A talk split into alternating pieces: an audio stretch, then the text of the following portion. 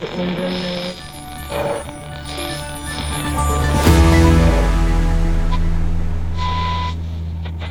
och välkomna till 6 minuter, en nyhetspodd i kortformat från tidningen Arbetaren, där vi kort sammanfattar den gångna veckan. Ni kan läsa oss på arbetaren.se och följ oss också gärna på Facebook.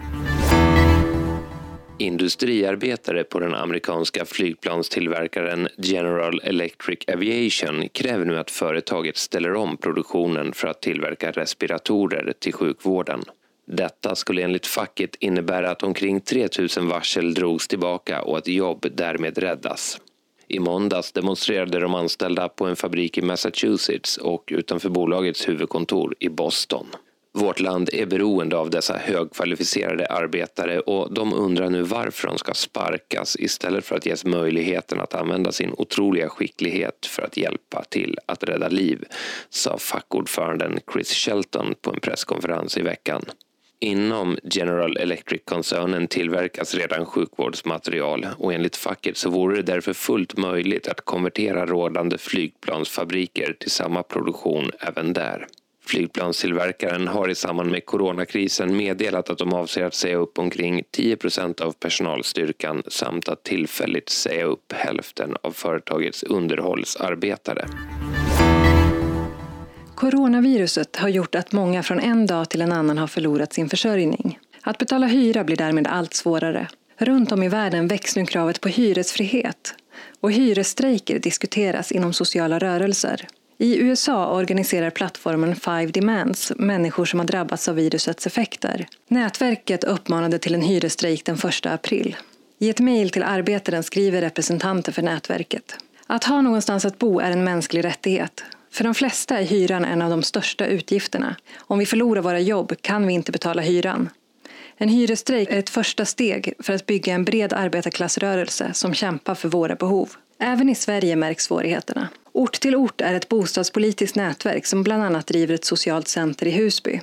Scott Springfeldt, som är medlem i Ort till ort, berättar för Arbetaren att de nu blir uppringda flera gånger om dagen av personer som får det allt svårare att få ihop ekonomin. De viktigaste åtgärderna just nu anser han är att stoppa vräkningar och avhysningar, att se till att hemlösa personer har bostäder samt att se till att det finns garantier på att folk kommer att kunna betala sina hyror framöver. Och nu till Colombia. Där fruktar många att mord och förföljelse av landets människorättsaktivister kommer att skjuta i höjden i spåren av coronapandemin. Regeringens beslut om utegångsförbud innebär bland annat att fackliga aktivister och ledare för sociala rörelser inte tillåts lämna sina hem, vilket gör dem till lätta måltavlor för de paramilitära dödspatrullerna i landet. Bara den senaste veckan har minst tre aktivister mördats av misstänkta paramilitära grupper med kopplingar till landets mäktiga drogkarteller. Den styrande högerregeringen har fått hård kritik för sin hantering av coronautbrottet och för att de inte gjort tillräckligt för att skydda människorättsförsvarare och urfolksledare. Claudia Poyo är programansvarig för Colombia vid Fonden för mänskliga rättigheter. Mm, ja, men det är väldigt eh, oroande för, eh, för det är så här att eh, Eh, upptrappningen av våld och mord på MF-försvarare riskerar liksom att eh, eh, öka. liksom. Så det, det är som en konsekvens också det som händer med covid. Det sa alltså Claudia Poyo.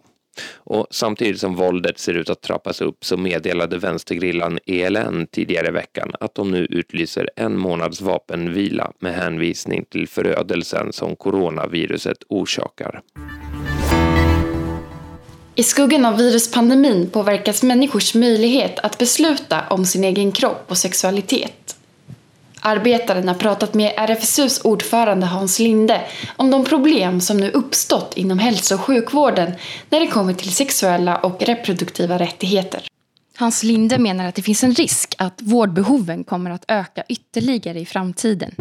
I Sverige ser vi att hälso och sjukvården gör omprioriteringar i krisen och då sätts mycket på paus allt ifrån IVF-behandlingar till mammografi. Vi ser till exempel att personer med endometrios får sina operationer inställda, säger han. Han menar att risken är att det nu skapas långa köer och väntetider. Och då var det redan innan coronan långa vänteköer i delar av Sverige och svårt att få tillgång till både assisterad befruktning men också könsbekräftande vård för transpersoner. Där finns nu en oro att de köerna blir ännu längre, menar Hans Linde. Och nu över till sista ordet med Annie Hellqvist. Beredskapslager har under veckan varit på allas läppar. Finland har ett, där landets sjukvård just nu kan hämta ut munskydd och säkerhetsutrustning. Sverige har inget. Det rationaliserades bort i samband med att Alliansen la ut apoteken på marknaden, som också förväntades ta ansvar för läkemedelsberedskapen. Det gjorde den inte. Den före detta KD-ledaren Göran Hägglund har uttryckt självkritik. Och socialdemokrater på sociala medier har synts beklaga sig över de borgerligas naivitet. Detta genomfördes med en blind tro på att marknaden skulle fixa det. Det var ett ideologiskt präglat beslut, konstaterar mycket riktigt den tidigare socialförsäkringsministern Annika Strandhäll. Hon skickar vidare tweet efter tweet som kritiserar avregleringen och bristen på beredskap. Men sedan avregleringen har inte mindre än sju statliga utredningar påtalat bristerna i läkemedelsberedskapen utan att det har gått att skönja en socialdemokratisk linje som har velat göra något åt det. Vad gjorde socialdemokratiska Strandhäll när hon själv hade ansvar för frågan mellan 2017 och 2019? Hon tillsatte också en utredning. Sent ska sossen vakna. När krisen är här är vi alla sossar, konstaterar Folkbladets ledarsida. Tänk om det faktiskt också kommer gälla socialdemokrater.